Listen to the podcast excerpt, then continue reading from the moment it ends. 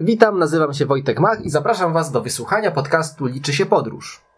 Ostatnio opowiadałem Wam o pielgrzymowaniu do Santiago de Compostela, o podążaniu szlakiem świętego Jakuba i dzisiaj temat bardzo luźno związany z pielgrzymką, a mianowicie jak dotrzeć do Hiszpanii, żeby w ogóle taką pielgrzymkę rozpocząć.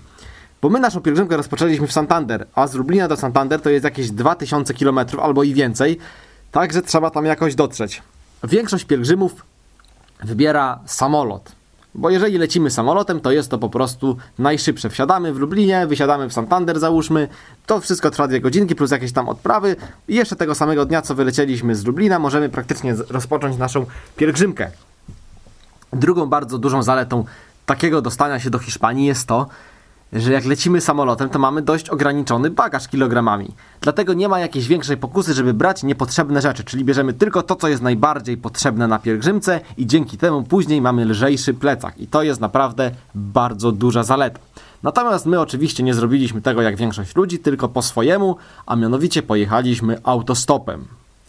Autostop to słowo kojarzy nam się bardzo często właśnie z niebezpieczeństwem, że taki sposób podróżowania jest strasznie niebezpieczny, że jak pojedziemy autostopem, to ktoś nas po drodze zabije, zgwałci, pokroi na części, sprzeda do jakiegoś dzikiego kraju i jeszcze nie wiadomo co złego nam zrobi, a że nas okradnie, to już jest takie minimum.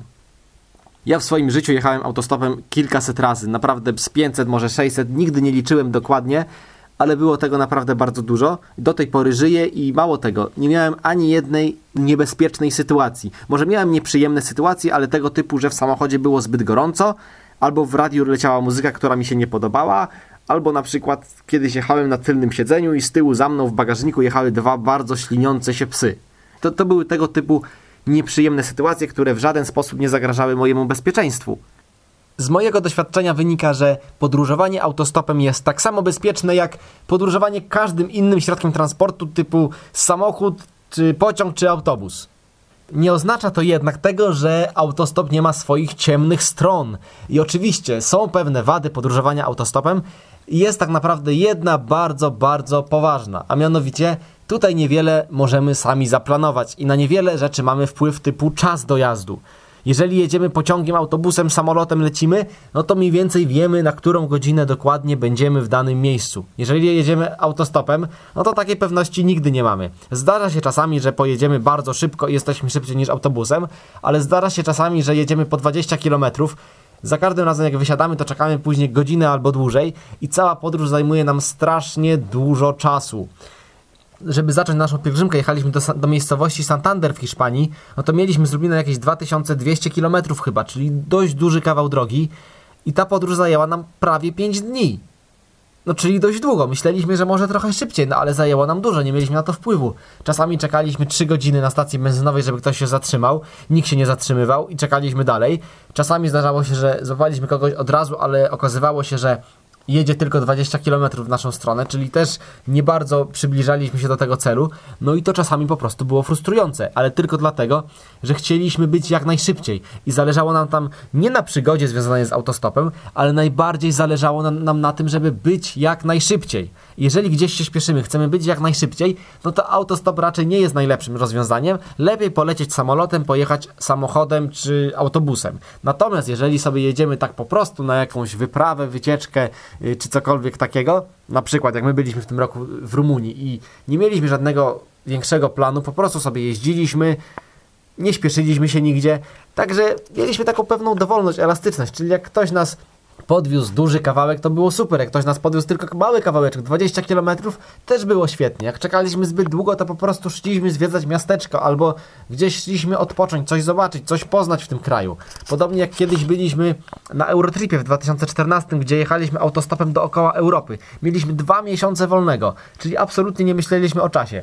Jechaliśmy do Barcelony 500 km, super. Przejechaliśmy 20 km za Barcelonę, też świetnie, bo też coś tam zobaczyliśmy nie mieliśmy jakiegoś deadline'u, że wtedy i wtedy chcemy być koniecznie w Paryżu. Tylko po prostu dojechaliśmy do Paryża trzy dni później, nie ma problemu. Wcześniej mogliśmy sobie odpocząć nad morzem albo gdzieś tam sobie pojechać, jakiś zamek pooglądać. I jeżeli nie mamy jakiegoś deadline'u, podróżowanie autostopem jest super. Jeżeli chcemy wrócić, załóżmy na imieniny do cioci na niedzielę na 15.30, no to podróżowanie autostopem może nie być takim świetnym pomysłem, bo po prostu może się zdarzyć, że nie zdążymy i ciocia będzie smutna z tego powodu, że nie zdążyliśmy. Ale zdecydowanie więcej niż wad podróżowania autostopem jest oczywiście zalet. Jedną taką najbardziej zrzucającą się w oczy zaletą jest to, że autostop najczęściej jest po prostu darmowy. Chociaż w niektórych krajach, jak na przykład w Rumunii, część osób jeździ nazywają to okazją, tak jak u nas kiedyś się jeździło okazją, zamiast autobusem i płacić 2 zł kierowcy, to płacą 2 zł kierowcy samochodu osobowego, który ich tam za te 2 zł gdzieś podwozi w swoim kierunku. Oczywiście autostop tradycyjny, czyli taki darmowy dla podróżników, też świetnie funkcjonuje w Rumunii i też z tym nie było problemów. I generalnie to dla niektórych jest bardzo duży powód, żeby podróżować autostopem za darmo i w ten sposób obniżyć koszty podróży. Natomiast taką najważniejszą zaletą dla mnie jest to, że jadąc autostopem po prostu rozmawiamy z kierowcą. Jeżeli jedziemy autobusem albo pociągiem, to często wszyscy pasażerowie siedzą z głowami skierowanymi w telefony komórkowe, patrzą na tam jakieś, czytają wiadomości, grają w gry, oglądają filmy, słuchają muzyki albo co ambitniejsi czytają książkę. Natomiast jak jedziemy autostopem, bardzo często rozmawiamy z kierowcą. Bardzo często rozmawiamy także w języku obcym, bo za granicą, no to raczej w języku obcym trzeba pogadać i na przykład uczymy się lepiej języka angielskiego. Czasami na przykład zdarza się, że kierowca mówi tylko po hiszpańsku, no a my nie za bardzo. Dzięki temu możemy nabyć jakieś podstawy hiszpańskiego i jedziemy sobie po drodze i na przykład wskazujemy drzewo, ja mówię, że drzewo po polsku to jest drzewo, a on mówi, że drzewo po hiszpańsku jest jakoś inaczej. I w ten sposób sobie pogadaliśmy, nauczyliśmy się dwóch słówek, no i jesteśmy zadowoleni, podróż mija ciekawiej.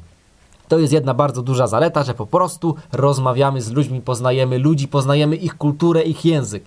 Kolejną zaletą bardzo ciekawą jest to, że jak jedziemy autostopem, zawsze możemy zapytać kierowcę, co u niego ciekawego można w okolicy zwiedzić, co można zobaczyć. I w ten sposób właśnie zwiedzaliśmy Rumunię. Za każdym razem pytaliśmy kierowcy, co u niego jest ciekawego. I jak się okazuje, mieszkaniec danego regionu, czyli kierowca, zna doskonale swój region i nie trzeba kupować przewodników turystycznych, nie trzeba chodzić do biur podróży, kupować wycieczek, nie trzeba chodzić do informacji turystycznej, żeby dowiedzieć się, co można zobaczyć. Po prostu wystarczy zapytać kierowcę i kierowca bardzo chętnie, często bardzo chętnie opowiada nam o swoim kraju, co tu można zobaczyć, opowiada nam czasem jakąś legendę związaną z miejscem. Takie podróżowanie autostopem dostarczało nam także dużej wiedzy o danym kraju.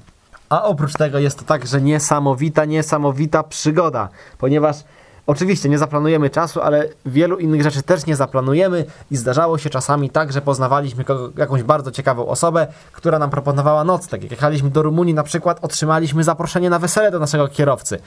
Ten sam kierowca zaprosił nas do siebie do domu, także dwa dni u niego w domu spędziliśmy, gdzie poznawaliśmy kulturę rumuńską z bardzo bliskiej odległości, poznaliśmy jego rodzinę. Innym razem na Węgrzech kiedyś byliśmy i też jechaliśmy z pewnym kierowcą. Okazało się, że e, kierowca jest couchsurferem. Jest zarejestrowany w serwisie Couchsurfing, który służy do wymieniania się noclegami wśród podróżników, dzięki czemu zaproponował nam, że możemy spać u niego w domu zupełnie za darmo, a na drugi dzień jeszcze pooprowadzał nas po miejscowości w, w, na Węgrzech. Także takie przygody też się zdarzały i spotykaliśmy bardzo fajnych ludzi, bardzo ciekawych ludzi, z którymi mamy całą masę fantastycznych wspomnień. I autostop pod tym względem jest naprawdę bezkonkurencyjny. Ale w takim razie, jakby ktoś chciał zacząć podróżować autostopem, to jak zacząć? Jak łapać stopa? Zasada jest bardzo prosta, podstawowa.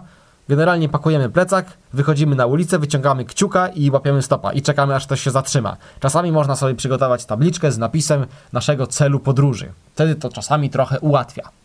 I to w zasadzie wszystko, ale można sobie troszkę ułatwić i zamiast stać po prostu gdzieś przy drodze i liczyć, że ktoś się nad nami zlituje i ktoś się w końcu zatrzyma, możemy pójść na stację benzynową, najlepiej taką przy głównej drodze, a najlepiej to już przy autostradzie, dostać się na taką stację benzynową i tam możemy podchodzić do kierowców i pytać ich, czy może nie chcieliby nas podwieźć. A najlepiej powiedzieć, z jakiego kraju jesteśmy, że jesteśmy podróżnikami.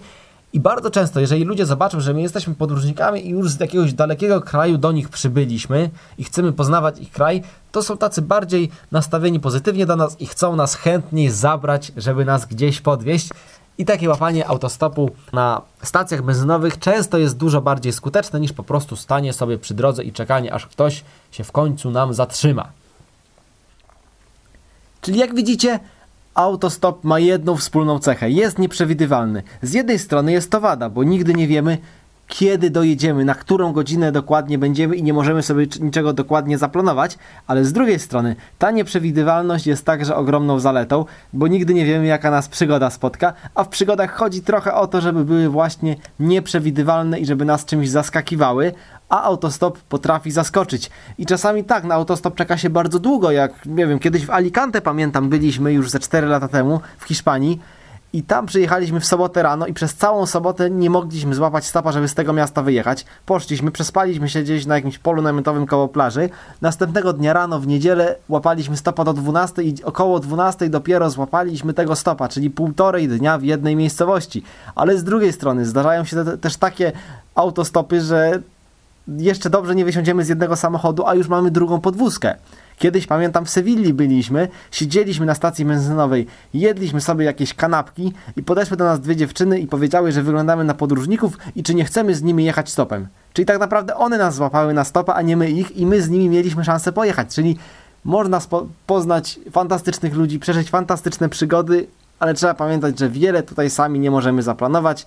Jeżeli chcemy przeżyć taką przygodę bez większego planowania, po prostu taką podróż za jeden uśmiech, to autostop jest do tego świetną okazją. I to tyle w dzisiejszym odcinku. Zapraszam Was za tydzień. Do usłyszenia.